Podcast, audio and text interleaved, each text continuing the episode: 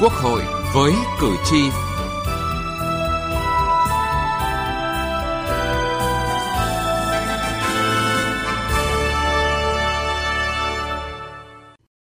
Thưa quý vị và các bạn, trong bộ máy nhà nước, Quốc hội được xác định là cơ quan đại biểu cao nhất của nhân dân, cơ quan quyền lực nhà nước cao nhất, có quyền lập hiến, lập pháp, giám sát tối cao và quyết định những vấn đề quan trọng của đất nước. Kể từ cuộc tổng tuyển cử đầu tiên năm 1946 đến nay, Quốc hội Việt Nam không ngừng trưởng thành, đổi mới và phát triển, đã đạt được những thành tiệu quan trọng trong hoạt động lập hiến, lập pháp, giám sát tối cao và quyết định các vấn đề quan trọng của đất nước,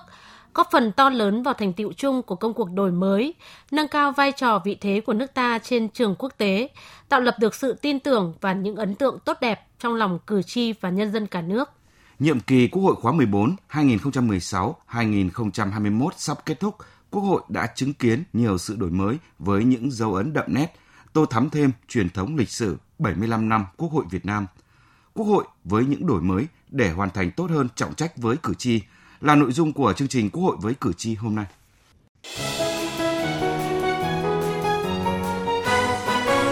Cử tri lên tiếng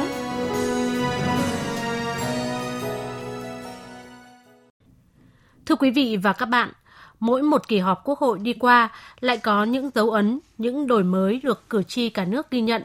Đó là đổi mới cách thức điều hành, đổi mới phương thức chất vấn, đổi mới nội dung các phiên họp các ủy ban của Quốc hội, đổi mới về công nghệ thông tin. Với nỗ lực không ngừng đổi mới của Quốc hội Việt Nam, khoảng cách giữa cuộc sống và luật pháp ngày càng thu hẹp, vai trò của Quốc hội trong việc thể chế hóa đường lối, tạo hành lang pháp lý cho công tác điều hành của chính phủ ngày càng được khẳng định. Mối quan hệ của đại biểu và cử tri thêm gắn bó mật thiết. Hiện nay thì à, số điện thoại như là email của đại biểu Quốc hội đã được à, công khai cho nên à, các kiến nghị liên quan đến đời sống của nhân dân chúng tôi đều được vận hồi một cách rất kịp thời. Các đại biểu Quốc hội thông qua các thông tin của chúng tôi cung cấp Ờ, kịp thời ờ, có ý kiến trả lời và giám sát như là đưa kiến nghị lên nghị trường quốc hội. Quốc hội sẽ tiếp tục cho thấy cái sự tiên phong trong việc đổi mới hoạt động của cơ quan uh, quyền lực, cơ quan quyền lực cao nhất của đất nước, cơ quan lập pháp và từ đó làm cái tấm gương cho các cơ quan hành chính nhà nước và các cơ quan trực thuộc quốc hội ví dụ như là họp trực tuyến rồi họp uh, trực tiếp như thế nào và tạo điều kiện cho cử tri có thể theo dõi. Và tôi muốn nhìn thấy là là quốc hội sẽ giải quyết một cái khối lượng công việc đồ sộ sắp tới như thế nào thông qua hai hình thức họp như vậy. Với thời đại công nghệ thông tin hiện nay và những chiếc smartphone thông minh, chúng tôi có thể đưa lên được những cái kiến nghị của mình ngay lập tức. Và với những cái ứng dụng thành phố thông minh như hiện nay thì chúng tôi còn có thể giám sát được những cái kiến nghị của mình được đại biểu quốc hội đôn đốc ra sao công nghệ thông tin cũng có thể giúp cho chúng tôi giám sát được các hoạt động của các đại biểu. Thưa quý vị và các bạn, Quốc hội đã đổi mới mạnh mẽ cả về tổ chức và hoạt động, thực hiện có hiệu quả phương châm đoàn kết, đổi mới, sáng tạo, hành động vì lợi ích của nhân dân. Sự đổi mới để nâng cao chất lượng, hiệu quả hoạt động của Quốc hội được cử tri dõi theo và ghi nhận, làm dày thêm truyền thống lịch sử 75 năm Quốc hội Việt Nam. Từ nghị trường đến cuộc sống.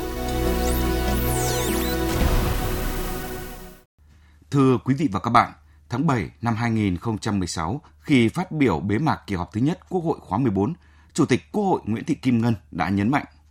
trong bối cảnh đất nước bước vào giai đoạn phát triển mới với tinh thần đoàn kết, sáng tạo và hành động, Quốc hội khóa 14 cần tiếp tục cải tiến, đổi mới, nâng cao chất lượng, hiệu quả hoạt động để hoàn thành tốt những nhiệm vụ của cơ quan quyền lực nhà nước. Mỗi đại biểu quốc hội, mỗi cơ quan quốc hội cần phát huy mạnh mẽ truyền thống 70 năm vẻ vang của quốc hội, cần chủ động hơn trong việc tiếp xúc, lắng nghe ý kiến của cử tri, bám sát thực tiễn, nghiên cứu, phát hiện những vấn đề để kiến nghị, đề xuất và đóng góp tích cực vào hoạt động của Quốc hội để Quốc hội hoàn thành tốt các nhiệm vụ, trách nhiệm mà đồng bào và cử tri cả nước đã giao phó. Và trong suốt nhiệm kỳ qua, Quốc hội khóa 14 đã ghi nhiều dấu ấn đậm nét về hoạt động nghị trường trên các phương diện công tác lập pháp, quyết định các vấn đề quan trọng của đất nước và giám sát tối cao với hoạt động của nhà nước. Quốc hội ngày càng thể hiện tốt hơn vai trò là cơ quan đại biểu cao nhất của nhân dân – cơ quan quyền lực nhà nước cao nhất của nước Cộng hòa xã hội chủ nghĩa Việt Nam. Những hoạt động của Quốc hội thông qua các kỳ họp qua từng năm liên tục được đổi mới một cách mạnh mẽ, đưa hình ảnh của hoạt động nghị trường tới thật gần với người dân. Những vấn đề thực tiễn của cuộc sống cũng được phản ánh, trao đổi một cách kịp thời, thẳng thắn, trách nhiệm trước diễn đàn Quốc hội. Năm 2019, lần đầu tiên Quốc hội áp dụng công nghệ 4.0 và trí tuệ nhân tạo trong việc điều hành kỳ họp. Theo đó, thì tại kỳ họp thứ 7, Quốc hội thí điểm thực hiện tất cả các file âm thanh được chuyển thành chữ chạy trên màn hình của chủ tọa, giúp cho việc điều hành chính xác hơn. Tại kỳ họp thứ 8 thì Quốc hội tiến hành chính thức việc này. Sự đổi mới này là cách để nâng cao chất lượng và hiệu quả hoạt động của Quốc hội trong việc xây dựng Quốc hội điện tử. Theo Tổng Thư ký Quốc hội, chủ nhiệm văn phòng Quốc hội Nguyễn Hạnh Phúc, mỗi đại biểu được cung cấp thiết bị điện tử có cài đặt các phần mềm, ứng dụng trí tuệ nhân tạo để có thể xem tài liệu của kỳ họp ở bất kỳ đâu, có thể chuyển đổi từ giọng nói thành văn bản, thuận tiện hơn trong việc tra cứu, tìm kiếm thông tin. Có thể sử dụng thiết bị iPad thôi, thậm chí điện thoại di động cũng được. Đi làm việc thì không cần mang gì vào kỳ họp quốc hội, chỉ mang mỗi cái iPad hoặc mang mỗi cái điện thoại. Điện thoại thì bây giờ khá phổ cập, rồi iPad thì tôi phát cho mỗi một đại biểu một cái iPad, cho nên sử dụng nó cũng đơn giản hơn rất nhiều. Và đặc biệt, năm 2020, trước ảnh hưởng nặng nề của đại dịch COVID-19, một lần nữa, những dấu ấn của Quốc hội vì dân tiếp tục được thể hiện đậm nét. Trong phiên họp của Ủy ban Thường vụ Quốc hội kỳ họp 9, Chủ tịch Quốc hội Nguyễn Thị Kim Ngân nhiều lần lưu ý phải tăng cường kỷ luật kỷ cương trong bộ máy nhà nước. Ảnh hưởng của dịch bệnh nhưng không có nghĩa để mọi việc đình trệ, công việc vẫn phải thực hiện trôi chảy theo kế hoạch, phải thay đổi phương thức làm việc, nói là làm. Quốc hội đã thực hiện đổi mới bằng việc lần đầu tiên tổ chức họp trực tuyến. Kỳ họp thứ 9 đánh dấu một điểm nhấn quan trọng trong lịch sử hoạt động của Quốc hội. Lần đầu tiên, kỳ họp Quốc hội được chia thành hai đợt, họp trực tuyến và họp tập trung. Lần đầu tiên trong lịch sử, Quốc hội đã ứng dụng công nghệ thông tin để họp trực tuyến qua cầu truyền hình từ nhà Quốc hội đến 63 đoàn đại biểu Quốc hội các tỉnh, thành phố trực thuộc Trung ương. Tiếp nối thành công của kỳ họp 9, kỳ họp 10 cũng tiếp tục duy trì hình thức này. Kỳ họp một lần nữa khẳng định trong bất cứ hoàn cảnh nào, Quốc hội cũng luôn nỗ lực trách nhiệm vì lợi ích của nhân dân và đất nước.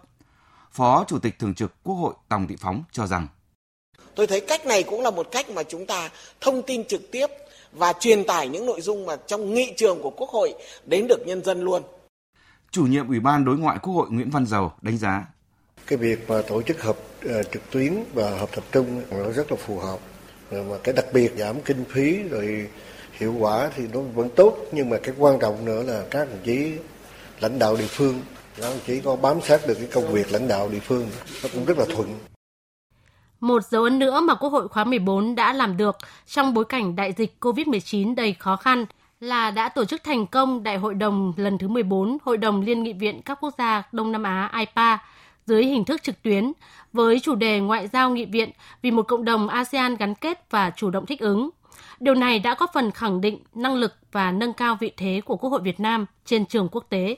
Lần đầu tiên trong lịch sử 43 năm của IPA, Đại hội đồng IPA được tổ chức theo hình thức trực tuyến tại Trung tâm Hội nghị Quốc tế Hà Nội từ ngày 8 đến mùng 10 tháng 9 năm 2020,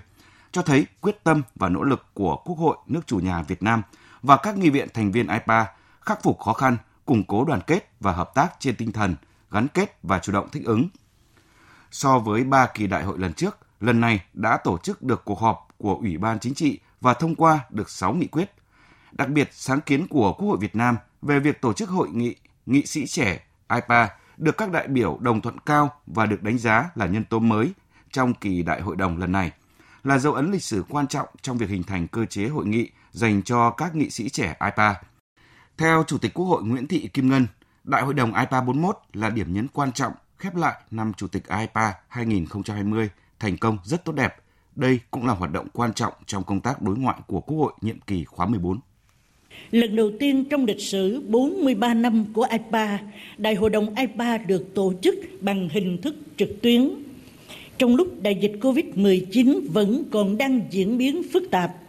tác động nghiêm trọng đến các hoạt động chính trị, kinh tế, xã hội của mọi quốc gia trên toàn thế giới. Việc chúng ta tổ chức Đại hội đồng IPA 41 thể hiện sự quyết tâm và nỗ lực của các nghị viện đồng hành cùng chính phủ các nước ASEAN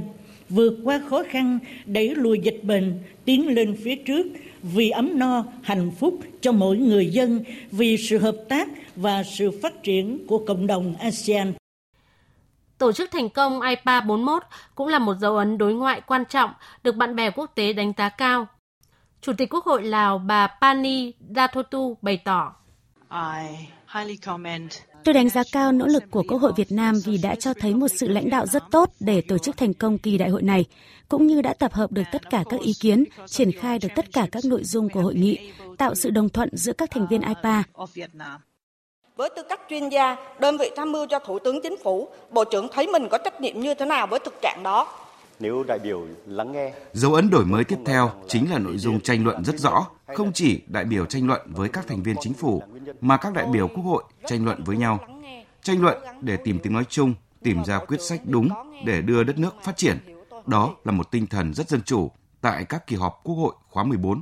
Có thể thấy những cuộc chất vấn tranh luận trên nghị trường rất sôi nổi, khi cần thiết có thể dơ biển tranh luận ngay. Đại biểu Nguyễn Thị Quyết Tâm, đoàn đại biểu Quốc hội Thành phố Hồ Chí Minh đại biểu Nguyễn Quang Tuấn, đoàn đại biểu Quốc hội thành phố Hà Nội và đại biểu Đặng Ngọc Nghĩa, đoàn đại biểu Quốc hội tỉnh Thừa Thiên Huế cho rằng nhờ tranh luận những vấn đề được bật sáng. Sự tranh luận tôi thấy cũng rất là trí tuệ. Mặc dù theo tôi nghĩ không phải vấn đề nào, ý kiến của đại biểu khác với ý kiến của mình thì cũng phải cần tranh luận. Thảo luận là quá trình để chúng ta tìm ra cái cái chân lý. Cho nên có thể có ý kiến khác với ý kiến mình cũng là chuyện bình thường, mình lắng nghe để để cầu thị tiếp thu cái đó cũng tốt. Nhưng mà nếu có những cái ý kiến mà nó khác có thể nó dẫn tới những cái quyết định nó không được như mình mong muốn thì cần phải tranh luận. Nhưng mà tranh luận ở đây là lập luận để tạo sự thuyết phục chứ không phải là sự phản bác. Thì tôi thấy là đa số ý kiến đại biểu tranh luận theo cái hướng đó. Chúng ta thấy rằng cái tranh luận là rất lành mạnh và rất là có trí tuệ có trách nhiệm. Và, và có nhiều tranh luận nhiều kiến trái chiều thì chứng tỏ là điều luật đó được các đại biểu quan tâm rất là sâu và tìm hiểu rất là cặn kẽ. Đấy cũng là một cái truyền tải một cái thông tin thực tế từ xã hội. Cũng còn rất nhiều các quan điểm trái chiều về các cái điều bên trong các bộ luật đó. Và chúng ta phải cần lắng nghe mà cần à, giải thích rồi cần tuyên truyền nhiều hơn không chỉ cho nhân dân mà cho cả các đại biểu quốc hội nữa. Tranh luận cũng có nhiều nhiều ý kiến tạo ra ra một cái không khí dân chủ sôi nổi trong quá trình thảo luận, trong quá trình chất vấn rồi qua trong quá trình phát biểu ở tổ cũng như ở hội trường.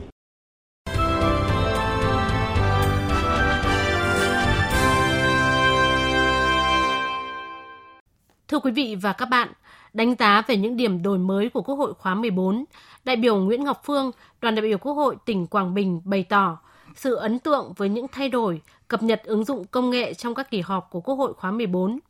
Qua từng năm, việc ứng dụng công nghệ thông tin, ứng dụng trí tuệ nhân tạo trong việc xây dựng Quốc hội điện tử ngày càng rõ nét.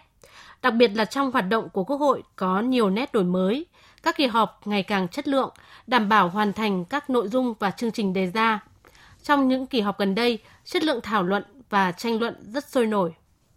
Có ứng dụng về công nghệ thông tin và chính vì thế cho nên là qua iPad thì tất cả các cái tài liệu đều lên trên iPad và tiết kiệm được cái in ấn tài liệu. Đồng thời là tất cả các cái đề biểu là cái sử dụng tài liệu nó cũng dễ hơn. Ai phát mang theo khi cần sử dụng gì tài liệu gì thì mở ra là, là có có ngay. Hoặc là cùng qua cái ứng dụng công nghệ thông tin có có họp trực tuyến. Thì họp trực tuyến là một trong những cái giải pháp mà thực hiện cái tránh phòng chống covid. Hai nữa là cùng hợp nó hợp lý hơn và tiết kiệm hơn.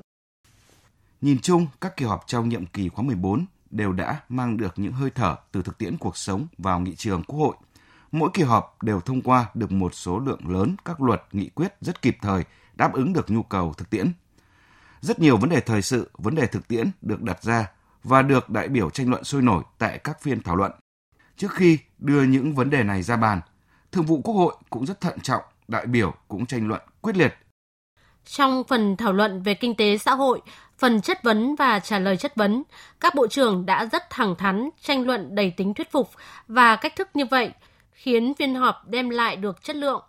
Tại kỳ họp Quốc hội khóa 14, lần đầu tiên Quốc hội tiến hành chất vấn hai lần với tất cả các thành viên của chính phủ, tránh án Tòa án Nhân dân tối cao, Viện trưởng Viện Kiểm sát Nhân dân tối cao về việc thực hiện nghị quyết của Quốc hội, còn gọi là chất vấn tổng thể. Sự tranh luận, trao đổi và giải trình của các thành viên chính phủ và các bộ trưởng có tính chất đi đến cùng, đánh giá đến cùng, rút ra được những nhận xét đến cùng. Thông qua thảo luận như vậy, cho thấy rõ toàn thể bức tranh đất nước, thấy được tác động khó khăn ảnh hưởng đến sự phát triển đất nước để đưa ra những giải pháp, kiến nghị, khắc phục hạn chế vì chất lượng cuộc sống của nhân dân. Đại biểu Vũ Tiến Lộc, đoàn đại biểu Quốc hội tỉnh Thái Bình cho rằng cái không khí ờ, sôi động của cái phiên chất vấn thì một mặt là sẽ giúp cho cử tri cho đồng bào cả nước và đại biểu quốc hội thấy rõ hơn những cái những cái hoạt động của chính phủ, những kết quả đạt được cũng như những mặt còn tồn tại và cũng thực sự tạo nên những cái cảm hứng cho cái cái công tác của chính phủ. Bởi vì khi mà chính phủ làm tốt thì cần phải được khen và khi mà các quan chính phủ còn những mặt thiếu sót thì sẵn sàng chấp nhận và sẵn sàng tiếp nhận. Trong nhiệm kỳ khóa 14, hoạt động của Quốc hội khá thành công trên nhiều lĩnh vực, đặc biệt trên các lĩnh vực lập pháp, giám sát, chất vấn. Có thể nói, các kỳ họp của Quốc hội khóa 14 đã đưa ra bàn thảo nhiều vấn đề xã hội quan tâm, nhiều bất cập của các luật xây dựng trước đó được thảo luận để sửa đổi. Ví dụ như luật sửa đổi bổ sung một số điều của luật cán bộ, công chức và luật viên chức được thảo luận tại kỳ họp thứ 7 và thông qua ở kỳ họp thứ 8 với nhiều điểm mới như bỏ viên chức suốt đời, cắt giảm các điều kiện tiêu chuẩn văn bằng chứng chỉ trong bổ nhiệm, nâng ngạch thăng hạng công chức, viên chức. Theo đại biểu Nguyễn Mai Bộ, Ủy viên thường trực Ủy ban Quốc phòng và An ninh của Quốc hội, các đại biểu Quốc hội đã làm việc hết sức tích cực để đáp ứng được yêu cầu xây dựng phát triển của đất nước. Chất lượng các văn bản pháp luật được ban hành trong những năm qua cũng được nâng lên. Nhiều luật được thông qua với sự đồng thuận cao đáp ứng được yêu cầu của đất nước các đại biểu là đều xác định cái trách nhiệm đại biểu của mình và cố gắng mang cái ý kiến của cử tri đến diễn đàn quốc hội. Cái câu chuyện thứ hai là tham gia tích cực vào các hoạt động của quốc hội. Chúng ta xem những cái lần mà mà phát biểu đặc biệt về kinh tế xã hội thì có thể như vậy là lên tới cả trăm đại biểu đăng ký. Thế còn nếu cộng cả cái phát biểu ở tổ nữa thì cái số lượng đại biểu phát biểu thì lên tới ba bốn trăm người thể hiện một cái trách nhiệm rất cao của các đại biểu. Mỗi đại biểu ở một phương diện, ở một góc nhìn, nhưng suy cho cùng chúng ta đều có ý thức xây dựng và vì dân vì nước thì tôi thấy đây là một cái tập thể quốc hội cũng đã cố gắng cao nhất để mà hoàn thành cái nhiệm vụ của mình. Ngoài việc xây dựng luật, năm vừa qua Quốc hội còn làm tốt công tác giám sát.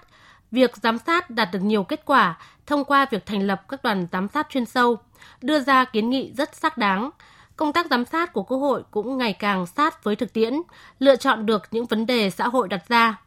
Việc giám sát thể hiện hiệu quả thông qua hoạt động chất vấn tại các kỳ họp. Đây là việc giám sát trực tiếp rất quan trọng về các hoạt động của chính phủ, mà trực tiếp là các bộ trưởng, thành viên chính phủ có trách nhiệm làm rõ, giải trình trước Quốc hội và cử tri cả nước. Đại biểu Đôn Tuấn Phong, đoàn đại biểu Quốc hội tỉnh An Giang cho rằng chưa phải là kỳ họp cuối cùng à, của Quốc hội khóa 14 à, tuy nhiên thì trong à, những năm vừa qua thì có thể nói, có thể đánh giá rằng là Ờ, Quốc hội ờ, khóa 14 ờ, đã hoàn thành xuất sắc cái sứ mệnh của mình đối với Đảng, đối với nhân dân, kể cả trên ba cái phương diện lập pháp, giám sát tối cao và quyết định các cái vấn đề quan trọng của đất nước. Quốc hội khóa 14 đã để lại nhiều dấu ấn trong quyết tâm đổi mới, quyết liệt nhưng linh hoạt trong hoạt động chỉ đạo điều hành của lãnh đạo Quốc hội, các cơ quan của Quốc hội. Sự quyết tâm này của Quốc hội đã khẳng định trong bất cứ hoàn cảnh nào, Quốc hội cũng luôn nỗ lực, trách nhiệm vì lợi ích của nhân dân và đất nước. Quý vị và các bạn thân mến, đến đây chúng tôi xin kết thúc chương trình Quốc hội với cử tri hôm nay. Chương trình do biên tập viên Thu Huyền biên soạn và thực hiện. Cảm ơn quý vị và các bạn đã quan tâm theo dõi.